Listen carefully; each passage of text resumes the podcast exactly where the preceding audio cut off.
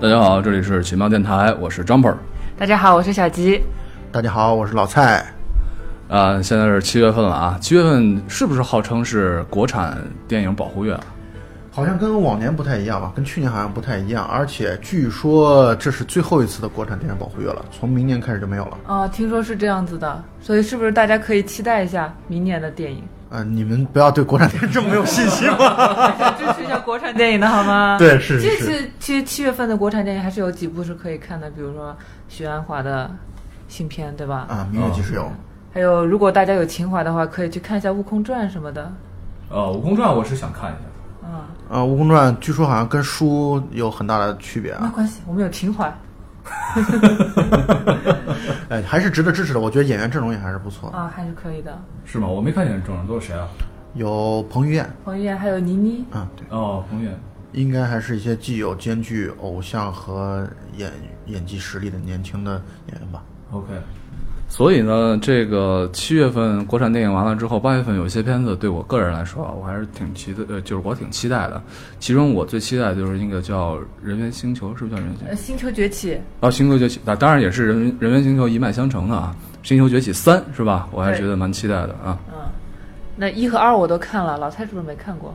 我一部都没有看过。我觉得你应该看一下啊。嗯，可以看一下，还是值得人去思考的一个话题。它其实是不是也是一个人与动物之间，或者人与外星生物之间的这种关系呢？它其实，呃，我觉得它哲学层面的东西，可能就是反思什么是人，什么人性。如果动物有了人性之后，它会变成什么样子，对吧？啊当然，里面的情节简单的讲就是，呃，就是因为开发一种药物，就是新的这个《原型崛起》里面，是因为开发一种药物，使得这个猩猩呢。呃，有了这个人的智力，叫凯撒吧，是吧？应该凯叫撒凯撒有人的智力之后呢，但是这种药物产生了一个副作用，它相当于一个病毒，然后呢，对动物是没有伤害，只对人有伤害，像是人基本上就被被几乎被灭掉了。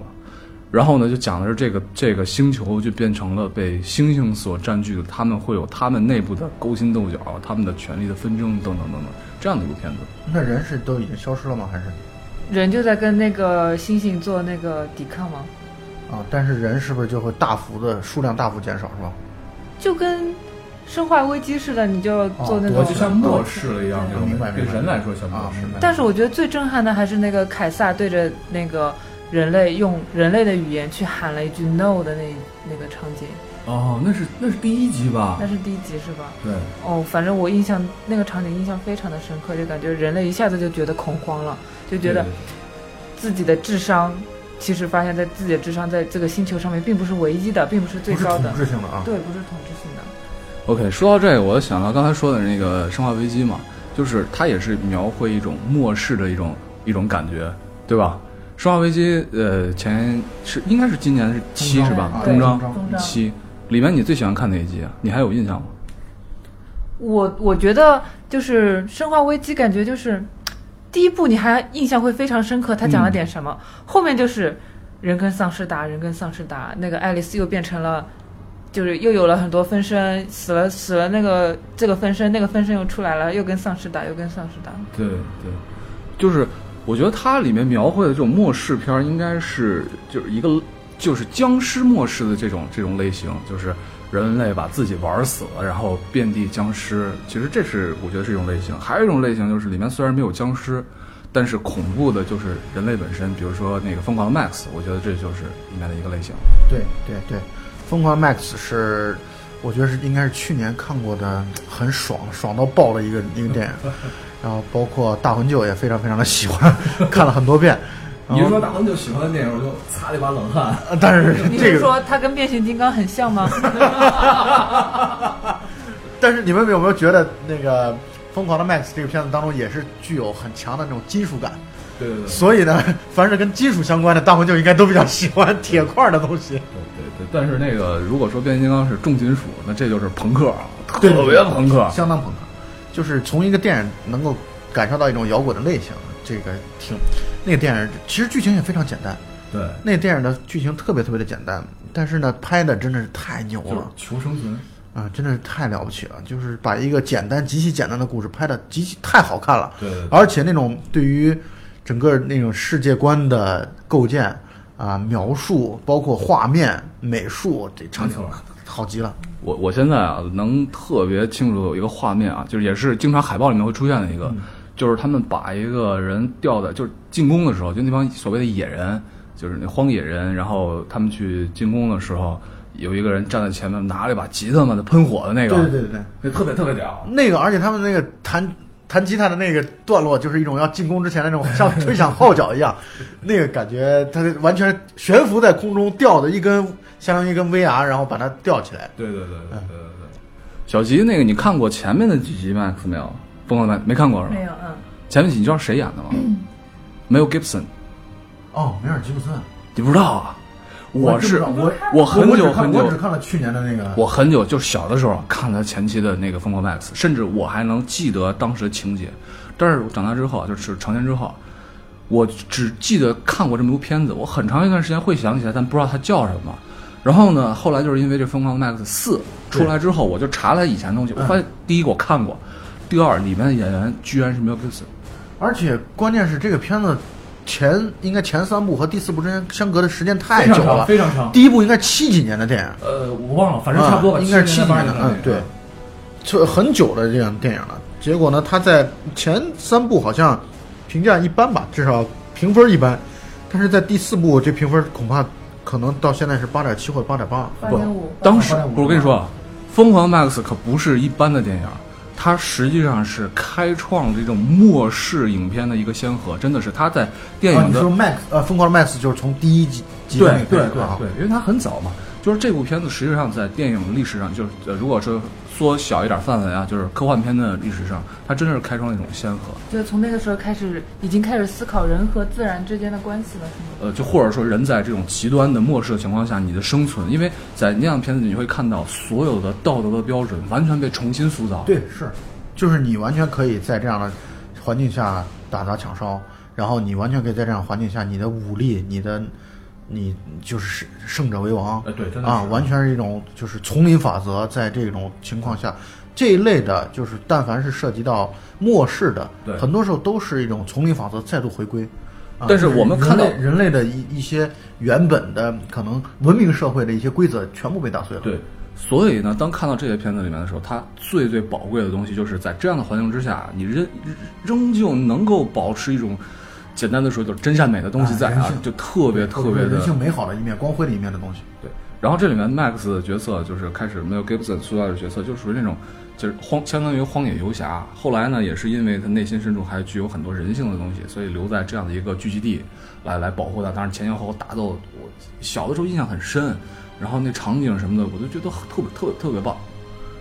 关于梅尔吉布森，我好像，关于梅尔吉布森，好像我，应该我们大家都是一样的吧？看到他第一部电影应该是《勇敢的心》勇敢吧的，心没错， 《勇敢的心》这个电影，所以呢，好像对他之前唯一的印象应该就是《勇敢的心》，但是到去年的时候，他的那个《血战钢锯岭》血战钢锯岭对，对，啊、就是《血战钢锯岭》那个电影，他学生刚去领，是他导演的，哦，我就说嘛，我都是他糊是涂他导演了。啊，那个是他感觉认不出来是吗？感觉这演员不是 啊，对不是我同知道学。了，确实不是，确实不是。我愣我愣了一下，《勇敢的心》这部片子电影史上当时评价也是非常非常高的。《勇敢的心》我记得也是 Bill Gibson 自己自编自导自演，是不是？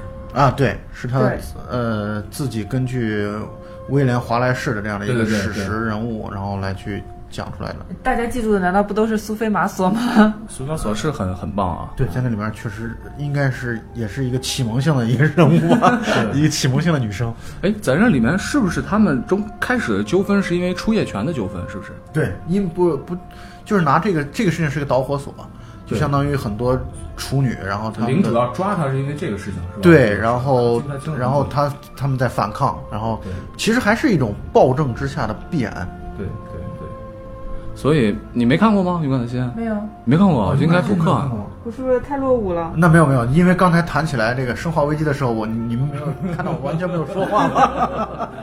那个，我突然想到他的另外一部片子是叫《爱国者》，是不是他演的？爱国者是他的，是吧但是我没有看过，但是我知道这个片子也是他相对来说好像是，呃，勇敢的心的一种翻版，或者说很像的啊美国的解放是美国的解放战争啊吗，因为这个片子我没有看过，所以，呃，我我不太清楚他这电影是讲什么的，但是感觉从形象上感觉跟那个勇敢的心挺像的。对，因为它的内核可能就是自由最本真的那种东西，对吧？啊，对，freedom。所以 Mel Gibson 还演过一个那个叫什么，就是我记不清名字了啊，就是突然想到他是能够读懂女人的想法，叫什么读读懂什么识别女人心还叫什么一个搞笑的片子，还挺好看的。那是梅尔吉布森的吗？那不是吧？那好像是阿尔帕西诺吧？ Mel Gibson，肯定是 Mel Gibson，他能够听到身边的女人的心声。哦，是吗？那有点听起来像是一 种闻香识女人的感觉哦，不是不是闻香识女，不是闻闻香识啊！女。闻香识女人是阿尔帕西诺。闻香识女人怎么是跟女人有关呢？我觉得这是两个男人之间的故 事，难道不是吗？对你说到这个闻香，我曾经很长一段时间啊，把《闻香识女人》这个片子啊和有一个片子叫《香水》啊，香水儿联系起来。我以为香最早以香为水是的一部副片标子题。叫《一个谋杀犯的故事》是吗？故事，对啊对对对对，我觉得我靠，那个最后那个地方那种，他把那个香水浇到自己头上，不是后来被吃掉了吗，就特别特别特别诡异的那种感觉。香水那个片子应该是我是先看的小说，比较大的一个翻转类型的电影吧，还是就好像在翻转类型的电影当中，香水是或者说最后的结局让你很震撼的那种对对对片单当中总是会出现的。对对对，对，香水这个片子应该是讲的是伦敦多少十八十九世纪差不多，嗯，那个时候，就是我不知道他这种就是这种变态杀人的这种过程和当年的那个开膛手杰克的传说会不会有关系？我觉得他不算是变态杀人，他只是一味的想要获取那个香味，哦，然后来自少女的香味让他觉得痴迷，所以他会想办法想要把那个香味给保留下来，才会 OK 有杀人这个事情，而不是他享受杀人这个过程。我怎么觉得就是他享受吗？不享受吗？不享受啊，不享受。他只是想要留下那个香味儿而已，然后用他自己的提纯方法把那个香味给保留下来。最后他把集结了多少个少女的那个香水洒在自己身上，对吧？他放出来一点点的时候，不就出现了那个震撼的群交场面吗？哦，对对对对对。然后那个我记印象就是最后的时候，就像对他顶礼膜拜一样，对吧？然后失控那种情绪，其实这个到最后就是相当于把人性的这些欲望通过一个香水的表达，就给完全的放大了。对，对，然后好多的这种片子就是那种挑战人性的，好多好多片子，很大一部分就被拍成了禁片儿，就是那种就是特别特别极端下的对人性的一种拷问的很多很多片子。但是我好像就是，呃，我在印象当中啊，呃，上大学的时候有一段时间就是大家都很喜欢去讨论一些禁片儿，比如说什么《夏日到人群》啊，比如说什么索《索多玛一到二天》那些东西。就很长一段时间都会去讨论这些特别极端性的这对这，种包括还有一个电影叫《不可撤销》啊，对，不可啊，这个就是一个、呃、国民女神啊啊，莫妮卡贝鲁奇。然后她在片子当中有一段非常著名的九分钟长镜头被强奸的戏，哦 OK 这是禁片，反正一般来讲十大禁片的或者十大出名的禁片当中很有名的一个电影。是在那个地下地铁地地下通道啊，他被抢。强奸了九分钟，然后这个片子特别的震撼，就这种东西。啊但是我当年就是一方面是这些禁片儿，我我没看过这个片子，我就看过《索罗马》，反正够那个的，大家知道。然后呢，当时还这是这是一部分禁片儿啊，反正一个我类对型。所有有的牵扯到与呃就是挖眼啊什么这种相关、虐待这种，我对我我不太会看这样的电影。然那后你对那种什么开膛手啊，或者说是那个那个叫什么？对你比如说，我看那个，我看呃《电锯惊魂》啊，我很喜欢《电锯惊魂》，但是《电锯惊魂》它锯掉腿的那一段的时候，我是我是基本上闭着眼睛只听声音的。 OK，我记得我当时看那个《东京食尸鬼》的时候，里面有一段是虐待主角的，把他那个指甲一一根根拔出来，妈呀！然后那个主角他又因为有那个非常强大的修复能力，所以不停的把指甲给长出来，然后他就不停的拔，不停的把他的手指剁掉、脚趾剁掉，这样子。小弟同学的口味怎么这么重？你是不是重新认识了我？是是是，还真是如此。 我们特别好。啊对对，我们奇妙就是要我以为我们口味重的只有贾老板， 又回贾老板好吗？我们从来的原则都是谁不在黑谁。就是刚才说这一部分禁片儿啊，当然你要说那个《电锯惊魂》那一系列呢，肯定不算禁片儿，但是对很棒啊。那这个不算禁片吗？为什么我一直都搜不到资源？啊， 《电锯惊魂》吗？当然不我算只禁搜片哦到了儿，第一部，没问题啊，没问可以题说呀啊。没有，你这事儿你可以找欢愉，关于对所有这些片子都对对对啊收藏的很多对，很丰富。对。然后我刚才突然就是想到这个，呃，原来一部分是这种禁片儿，还有另外一部分呢，就是国产会有一些禁片儿，当然中间也会政治的考量，啊哦对吧？啊政治一方面，再一个就是可能送审电影节啊对对没有对对对经过总局的批准啊什么之类的这种，但是反而是呃可以得出这样的一个小小的结论，我不知道正不正确啊？就但凡是禁片儿的质量都还不错。国产禁片儿里面，我最喜欢的一部就是无出其右的一部，就是姜文的《鬼子来了》。哦，鬼子来了，鬼子来了，因为我们大家这个这么多的朋友，经常会去做一些，就是每个人去聊一聊自己最喜欢的十部电影吧。对对对然后我就很印象很深刻，Jumper 的十十大片单当中就有《鬼子来了就除了《鬼子来了》之外，其他都是那种商业大片，是不是？》 啊，不，还是有一定深度的。谢谢你、啊对，你还是这十大十大不是十大禁片，说错了。 老太太十大禁片，老太太十个片单里面啊，我觉得如果是呃里面有这个科幻这一类的话啊，应应该会有这个叫什么那个回到未来。对，如果要非包含到，如果要讲我最喜欢的科幻片儿，应该是《回到未来》。对，啊，回到未来三部曲太喜欢了。不过我们下次可以专门找一个机会，把我们每一个人的最喜欢的十大片子，然后来一起来聊一聊啊。我们可以下一次聊一个这样的话题。那你这一期准备聊多长时间 啊？我的天啊！ 没有啊，我们可以每一期每一期对一人一期啊。然后完了，然后就可以暴露一下自己有多少没读过的书，多少没看过的电影了。 对，包括还有喜好的问题啊，就是我那们每个人的喜好真的是那我强烈强烈要求，聊这种片子的时候应该大魂就在，这样的话显得我不会很 low。但是我觉得你跟大红就可以两个人配合着聊，反正你们俩的口味比较接 近。然后发现他们光一部《变形金刚》就聊了整整四十分钟，怎么办？对，然后那个 Matrix 又又聊了四十分钟。哎，其实我觉得把 Matrix、Matrix 和变形金刚，尤其是迈就是迈克尔贝目前拍的这些啊，这些变形金刚放在一块儿，我觉得对 Matrix 就是啊太不公平了，太侮辱了！哇塞，Matrix 简直这个东西，虽然说它最原始的这个脱胎啊，可能是来源于这个就是那卷不是卷金属外壳叫什么来着？那个呃什么鸡鸡公壳公壳公壳，啊，对，公壳对，公和机动队，今天这嘴有点瓢啊。压井手。对，然后那个，但是整个 Matrix，你想，它是九十年代末九九年的第一部，如果我没有记错的话。九十年第一部，然后接下来呢，二三部中间隔的时间会稍微短一点儿啊。对然后几年之后出的，但是大概也就是零三年把所有的就都结束掉了。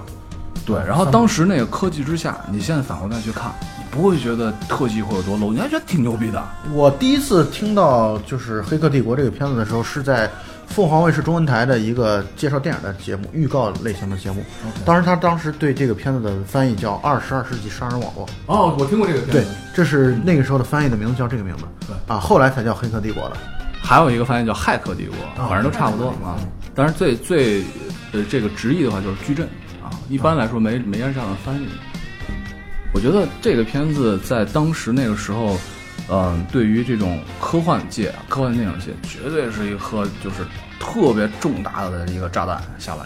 而且在那个之前，你很少能看到一部这个科幻电影啊是哦，当然也有，我糊涂了，对，应该最早的这种连续式的应该是这个《星球大战》。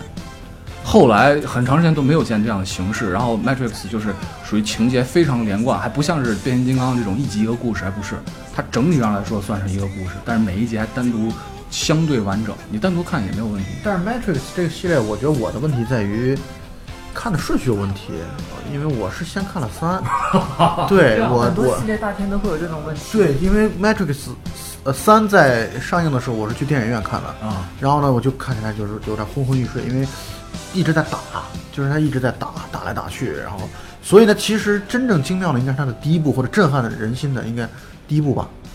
呃，这么说吧，就是第一部打开了一扇大门，对然后我反而是最喜欢看第二部，因为尤其是第二部快结尾的高潮的部分啊，是这个母体侵入到它的西安西安城，叫西安城，呃西安西安城，侵入了之后呢，放出来大量的机械章鱼，然后他们呃守城那个将军，呃就是领着这个众多的战士们，就是开着那种就是人相当于人控制这种巨型的机器，对吧？然后开始跟这些机械战章鱼做就作战，那段简直热血沸腾的感觉。就是好像以前小的时候看的电影啊，就是喜欢看，特别喜欢看打斗的场面对，啊。但是到后来的话，就是越来越接受不了这种充斥的全部都是打斗的这样的一些东西。包括我觉得我上一次在电影院特别难以忍受这种铁块横飞的，包括声音，包括画面，是那个《超人钢铁之躯》。啊，那个电影我看的实在是特别的昏昏欲睡，特别难受。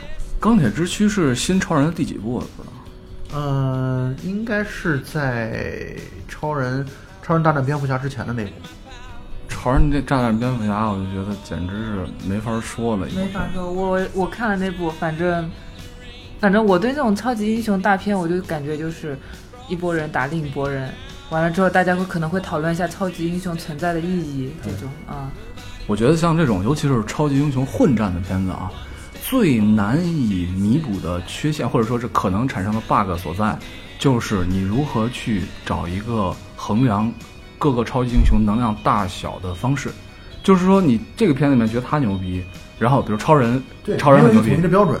对，蝙蝠侠里面你只是觉得蝙蝠侠挺牛逼的，但是你和超人那电影里面的超人的能力相比，这算个屁啊！就是像你上次谈到的嘛，这个就整个就被爆成渣了嘛。对啊，确实是。然后你刚才说那个，我突然你说这不喜欢看这种打斗横飞的这种场面，对然后小的时候喜欢看，是我想起来之前咱们谈到《龙珠》的时候，你好像也这么说的，是对吧？小的时候看《龙珠》就是哇，这个对波、啊 气功炮对放这种特别爽。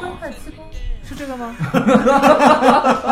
对，咱们这没有影像，有影像把小杰这动作录下来多好。不光是动作，还有表情，是 吧？ 对，请不要把我做成表情包。小小吉，那个你对七龙珠了解吗？ 嗯，就印象里小学的时候，就男生喜欢在一起，然后互相怼的时候，鬼把气。我觉得像这种热血，七龙珠算热血漫画吗？呃，我觉得是不是热血漫算画吧啊？我觉算得至少算是男生看的漫画对吧？对，一般来说这种应该女生看的不多吧？比如说女生可能会看《灌篮高手会》，吗？会吗？女生应该有会有女生会看，但是我确实没看。嗯但是后来那个呃黑子的篮球不是女生看的就很多吗？看，我连听说都没有听说过。我听说过黑色篮球，就是时代不就是同特就是我反正看挺别扭，就是自从看完《灌篮高手》那么那种气氛的东西，再看后来的有点看不太下去。而且我们那个时候叫篮球飞人嘛，书叫篮球飞人嘛，是有多啊。种多种那个。灌篮高手应该是电动画片的才叫灌篮高手，那你知不知道台湾的翻译？男儿当入樽。对，这个应该是香港的翻译啊香港啊，香港翻译，因为入樽这个说法应该是香港的说法入知道什么叫入樽吗？不知道。就是扣完，啊，扣完。所以你小的时候会看，小吉小的时候会看一些漫画吗？柯南算吗？就从小看柯南长大，这个是不是把看柯南作为坚持，呃，就是坚持看柯南作为一个生活方式的，这就是判断了是不是九零后的一个标准，我觉得是吗？对，因为我听说，反正就是坚持看柯南的，一般来说就是年龄都比较小的小朋友。谢谢。啊可是我已经断了，就是放到他放到六百多集的时候，我连漫画带带动画我都已经断了，实在是看不下去了。你说柯南为什么不拍一个成那个真人版？有没啊有？ 有有有，真人版有柯南真有真啊真的真人版拍了好几部了。不是你说的是真人版啊，不是不是那真人个版不是院线版，哎不是院线版，什么叫不是院线不是版？就是真人演的，真人演柯的，南就有像吗？变形金刚这样的，就是有真人出现的。对啊，哦，是吗？啊真有啊那谁能演柯南那样的一个角色啊呢？你你们你们怎么不你们怎么都不问一下那个谁能演那个小兰那个头发？那这个东东西应该是可以通过美术设计来去做到的吧？啊，真的有？吗？有我还以为我就随便这么一说呢，有有有，真有啊！我看看，三部呢？哇塞，还真有！啊真人是版我应该看过俩，嗯我应该看过俩。这个小栗旬演的第二部我应该没看过。哦，小栗旬演的。嗯我觉得这种就是类似于这样的动画片，呃就是或者动漫啊，拍成这个真人版，前一段时应该是去年吧，是不是去年？就是那个《进击的巨人》真人版，你看了吗？我没看，嗯，银魂也马上要出真人版了，上院线的。哦，是吧？啊，前两年出的那个什么，我觉得还不错，就是真人版的《浪客剑心》，我觉得还可以。你也没看过，菜单没看过。你知道《浪客剑心》我在哪儿看的吗？我是在当年零一年，呃，两千年零一年的时候，在猫头鹰点播站上看 的。当时猫头鹰点播站上是有一些很棒的一些片子的，对吧？我能记住小五，还有什么？呃，我们这个地方要给各位听众科普一下，猫头鹰剧场是可能我们所知道的最早的视频点播网站。对这个视频网站是大魂舅创立的。对啊，他当时他这个人是因为他可能从过去呃就是从未来穿越回来的，所以他把事儿做得太早了，导致那个时候这个视频网站还完全没有成气候。所以他虽然做了这么一个东西，但是完全没有人收购他，完全没有人买。但是他那个时候在做有人买，哦，是吗？你不知道啊？那当然，当时当时天价比较低吧？呃，五十万吧？哦，在那个时候五十万很厉害的。对啊，大红舅后来是怎么了？犯浑了吗？嗯那对对啊，当时就不卖卖干嘛？开心 啊，对吧？开心最重要。虽然我一个月可能挣五百块钱， 然后那个时候很多呃就是猫头鹰剧场上面有一些应该是那时候的禁片吧。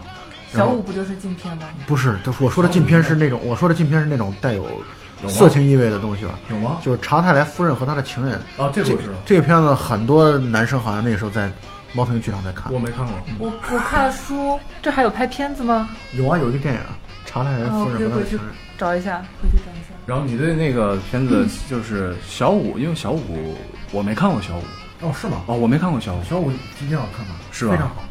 而且小五当时贾樟柯拍完之后，据说他去法国参加电影节，然后在电影节，而且是贾樟柯贾樟柯开创了，就是我们国内导演参加电影节那种模式，就是到处塞塞拷贝，就是把光盘从知道了这些评委们，包括参加的媒体记者住在哪里，然后从门缝下边儿住的酒店的门缝下边儿把光盘塞进过去。后来就是因为有人看了塞进去的小五之后，小五这片才得到了很好的一个，所以才会被日本的资本看看中嘛。就北野武那边，嗯，哦，还有这样的故事，对对对所以这个模式是贾樟柯开场，对，贾樟柯开创的。有点意思。你最喜欢贾樟柯什么片子？呃，贾科长的片子， 贾科长的片子当中，当中应该有好像有两部我没有看过吧，一个是《天注定》，还有一个是《任逍遥》，其他片子我都看过了。我最喜欢他的片子应该还是《小五》，呃，还有这个《二十四城记》，我也很喜欢。你呢？可能是《山河故人》吧，就就最近才上映的新的那个，去年的还是前年的吧？天注定也不老吧？天啊，天和注呃天注定才是他最新的片对对子。对，我记得是哦哦哦啊，然后山山河故人，我不喜欢他的就是他澳洲的那一段，就张艾嘉和董子健的那段，我觉得实在太奇怪了。就这样的一个跨年恋，反正 我我觉得就超出了我的认知范畴。你说那个像那个《饮食男女》里面跨年恋，你觉得这个超出你的范畴吗？呃，超出范畴了，因为《饮食男女》我都没有看过。没看过。没看过。饮食饮食男女，我觉得特别特别的，怎么说呢？这片子属于那种你刚看一遍觉得还行，然后但是你多看几遍之后还是挺有嚼头的一部片子。你多看几遍，你就会发现李安真懂中国人，真懂中国人那种细腻的情感。但是你就不说那些情感，你就说他那个片头吧，你反反复复看十几遍，你都不会觉得腻。觉得那东西太好吃了是吧？ 对，特别稳。它在片头啊，挺长一段，就是相当于就是演职不是演职人表啊，就是就是片片头吧，我该怎么说？一直在炒菜嘛，对吧？对给家人做一道家宴，那家宴做的，我靠，太牛逼了！就那种好像做菜做开头的，给我印象好像《满汉全席》这个电影好像也是这样的。 对，呃，《满汉全席》应该是袁咏仪演的吧？袁咏仪和张国荣吗？好像还是赵文卓。我赵呃是赵文卓，对，，反正我印象《满汉全席》这但个是挺早。这这片子也是也是这样的，给我的感觉。你说到这个吃的，食神的开篇是什么样子，我记不得了。食神的开篇应该就是他做菜是做菜啊，，对，就是他拿到了那个，就是他应该是他去他去点评别人吧？他那个时候是去点评别人吗？还对是对怎么？对对对对，哎，然后给人就是零分儿零分儿、啊对对对 对对对对。然后《食神》这个片子，你觉得在周星驰的片子里面，哎小吉喜欢周星驰的片子吗？嗯，看的比较少，但是看了几部片子都还觉得还挺不错的。你最喜欢哪部啊？说《大话西游》会不会觉得很俗？我觉得不会应该很正常吧？我觉得应该，我觉得他最好的可能确实应该是《大圣娶妻》吧。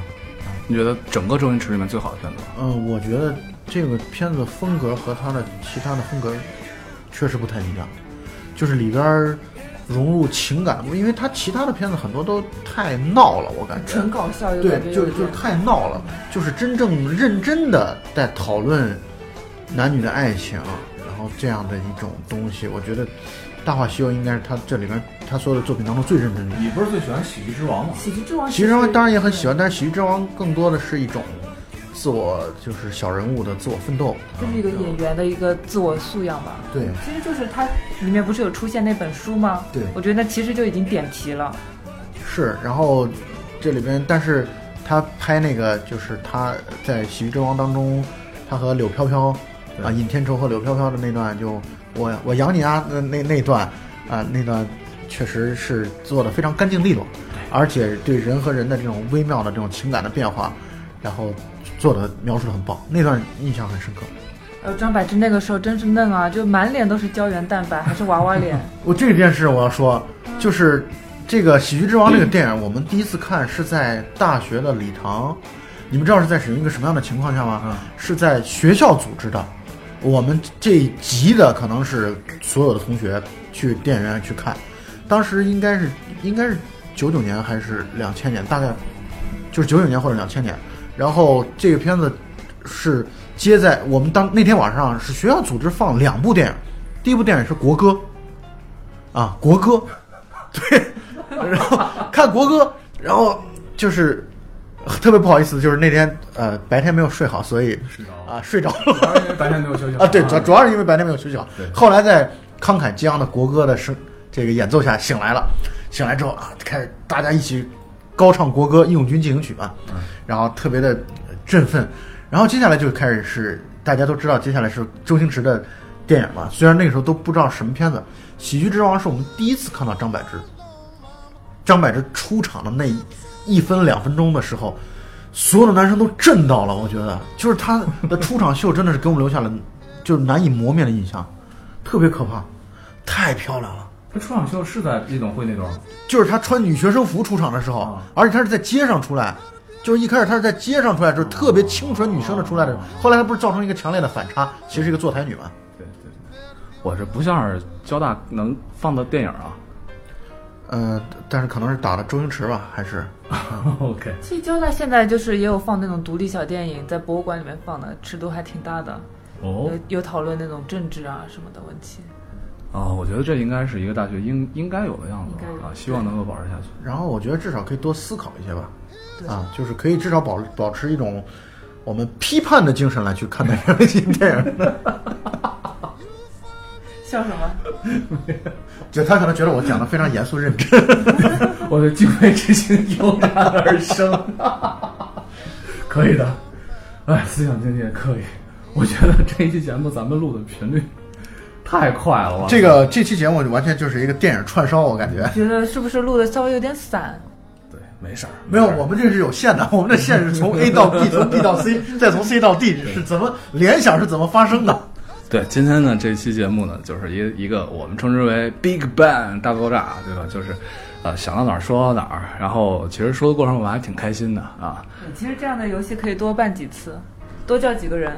哎，对，可以多叫几个人来玩。啊对，我们我们可以考虑以后，比如说诸如在春节特别节目的时候，我们可以多一些人来，包括大文就来远程连线，我们一起来玩一玩这个。对，然后以后逢年过节，咱们还可以组织一些综艺活动，给大家就是电台表演节目。现在我给大家表演一个哑剧。 那行吧，就是扯了这么多了，咱们就是以后呢，这个如果大家有什么好的建议呢，也可以给我们留言，好吧？我们是奇妙电台电视商店的店，然后在喜马拉雅首发，并且呢，在微信的公众号也可以搜到我们奇妙电台。好，非常感谢大家，那我们这期节目先聊到这儿。对，我们今天聊得很开心啊，那各位朋友们再见了。啊，大家拜拜，下期再见。好，再见。 Make me one pallet, mama. Make it on your floor. Make it come and easy, mama. Also, nobody never know, never. Nobody never know. Nobody never. Make it come and easy, mama. Also, so nobody never. if it's all night long. If it's all night. If it's all night long. If it's all night long.